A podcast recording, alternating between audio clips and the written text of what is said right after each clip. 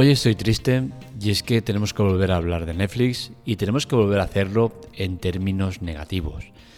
Si ayer mismo hablábamos del tema de la posible adquisición por parte de Microsoft, eh, hoy, casualidades de la vida, se tiene que volver a hablar de Netflix. Llamamos casualidades a algo que es evidente que eh, ha sido un anuncio precipitado y que viene a calmar los ánimos en cuanto a la posible compra de Microsoft. El tema está en que pues se ha anunciado este acuerdo entre Netflix y Nike por la que la plataforma de streaming va a ofrecer 90 episodios en forma de clases de fitness. Y hablo como noticia negativa porque al final entiendo que lo que están haciendo es manipularlos os están engañando, os están vendiendo algo que no eh, concuerda con la esencia de la empresa. Y es que de igual manera que si vas a una gasolinera no vas a ponerte a comprar ultra congelados, pues si entras a Netflix no deberías ponerte a jugar a videojuegos o a hacer fitness. Es algo que no tiene ningún tipo de sentido. Pero como la plataforma hace años que va a la deriva, hace años que dejó el buen rumbo para ir a un rumbo diferente, un rumbo peor, pues pasa lo que pasa.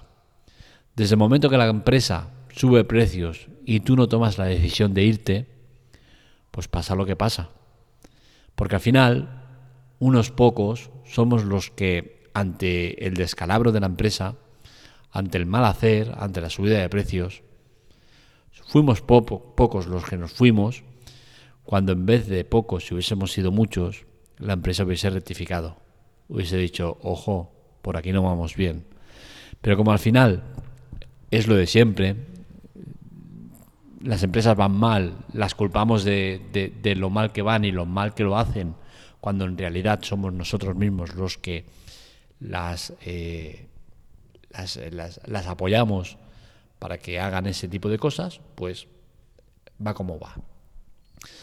Si recordamos un poco la historia de Netflix, eh, Netflix nació a mediados del 97 y su modelo de negocio era de lo más rudimentario. Los suscriptores pedían un producto y ellos se lo mandaban por correo. Era un sistema muy precario, pero que era el que había, ¿no? No fue hasta el 2007 cuando salió el streaming y con ello su, su modelo de negocio cambió radicalmente. Luego pasamos al 2012 que fue el año donde apareció su primer contenido eh, propio, contenido original de Netflix, Hammer. Poco después llegaría House of Cards, que podríamos llamarlo el punto de inflexión dentro de Netflix. Fue la, primer gran la primera gran inversión de Netflix, que dio como consecuencia una serie muy exitosa y la piedra eh, que sentaba las bases de la nueva Netflix. Netflix empezaba empezaba, digo, porque la verdad es que tardó tiempo en hacerlo, empezaba a cambiar su modelo de negocio. Un modelo de negocio basado en comprar grandes productos a otras productoras a el nuevo modelo de negocio, que era producir mucho propio y comprar poco de fuera. Este modelo de negocio, a día de hoy, se ha convertido en prácticamente todo el producto que sale de ahí es propio y poco de fuera. Yo entiendo que, quieran apostar por producto propio. Lo entiendo porque al final el modelo de negocio que tenían era un modelo de negocio que provocaba mucho desgaste. El tener que negociar con productoras, el negociar los acuerdos, el tiempo de emisión, cómo se repartían los beneficios, muchas cosas eh, que negociar. Por lo tanto, entiendo que el modelo de negocio que proponen de producto propio les evita todo este tipo de problemas, ¿no? Pero al final eres una plataforma que has crecido por el tipo de contenido que ponías, que era muy bueno. Cuando tú ahora estás poniendo un contenido que no es tan bueno o es directamente es malo, pues algo tienes que hacer. Y lo que no puede ser es que antes, teniendo que comprar el producto de fuera, que es mucho más caro que producirlo propiamente, tu modelo de negocio funcionara con eh, muchísimos menos clientes y ahora tienes eh, el triple, cuatro veces o cinco veces más de clientes, tienes producto propio, básicamente, y sin embargo no te salen los números. algo está fallando. Y seguimos tirando un poco de historia. Y recordemos lo que pasó en 2009, en 2019, perdón, los Oscars. Esa gala en la cual Roma eh, fue la gran triunfadora de Netflix, al llevarse, bueno, Period también, pero entre las dos se llevaron cuatro estatuillas, algunas de ellas importantes. Esto puso en alerta a, la academia, que tuvo que cambiar sus normas internas para obligar a cualquier película que eh, quisiera estar nominada al pasar primero por cines. Esto claramente iba en contra de Netflix para quitársela de en medio. Netflix lo que hizo fue, pues, llevar sus producciones o las que creía adecuadas al cine para poder luego presentarlas en los Oscars. Es decir, Netflix era importante, era peligrosa, era eh, molesta, pero todo acorde a su producto, que era cine y series. Ahora es que no queda nada de eso. Ahora el ruido viene por otros lados por la posible compra de Microsoft, subida de precios, restricciones para los usuarios que comparten cuentas, imposición de pruebas para evitar que las compartan, eh, suscripciones con anuncios, fuga continua de suscriptores, acuerdos para llevar videojuegos y fitness a la plataforma, todo enfocado a cosas ajenas al producto que ellos tocan, que son cine y series. Y aquí es donde está el problema. Lo que decía antes, de igual manera que tú no vas a una gasolinera a buscar ultracongelados, pues no vayas a Netflix a buscar juegos, a buscar fitness y a buscar mierdas. Vas a buscar cine y series. Y si no hay cine y series de calidad, te tienes que ir. Es que no es lógico que sigas y sigas. ¿Por qué? Porque es la primera, porque es la importante, porque es la popular, porque es la no sé qué. Si no tienes un producto de calidad, búscalo en otro lado. Y existe producto de calidad en, en HBO Max, en Apple, en Movistar, en la mandanga que la parió, pero no en Netflix.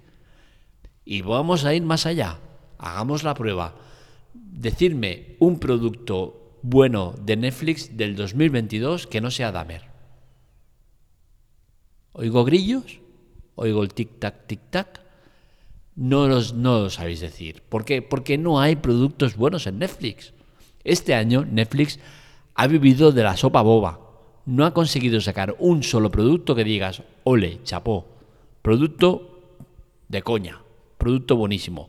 Hay productillos, hay productos que están bien, hay productos que, bueno, son pasables, pero no hay productos que justifiquen el pagar 13 euros por estar en la plataforma. Y ellos, como lo saben, dicen, hostia, se nos siguen yendo clientes, ¿qué hacemos para retenerlos? Juegos, hostia, se nos siguen yendo clientes, ¿qué hacemos? Fitness, ala, paramos la sangría. Lo del fitness de, Nike va a funcionar, seguro, estoy seguro de ello. Va a conseguir el objetivo, que es retener a los clientes que se quieren ir, atraer a, gente que se había ido y diga, hostia, mira, vamos a poner fitness. Y eh, altas nuevas, seguro. Va a ser un buen acuerdo. A nivel comercial entiendo que es un buen acuerdo. Pero es un acuerdo basado en una mentira. Que Netflix no es una plataforma que ofrezca fitness. Para eso ya tienes otras dedicadas, como Apple. Que yo, si soy Apple, doy el puñetazo a la mesa y digo, a tomar por el puto saco. Compro Netflix. Y ya está. Y no es ninguna locura, porque durante los últimos años se ha hablado mucho de la posibilidad de que Apple comprara Netflix. Ahora se habla de que Microsoft puede comprar Netflix. Apple sería un movimiento estratégico brutal el comprar Netflix. ¿Por qué? Porque podría meter Netflix dentro de su catálogo de Apple TV. Conseguir multiplicar por muchos sus clientes. Apple TV es una plataforma que tiene un contenido de una calidad exquisita, brutal, y le daría salida a ese producto que ve muy poca gente porque nadie quiere pagar la suscripción de Apple TV y mira que es barata y es accesible a todo el mundo, pero como la gente se piensa Apple cerrado, Apple inaccesible Apple tal, pues no lo compran.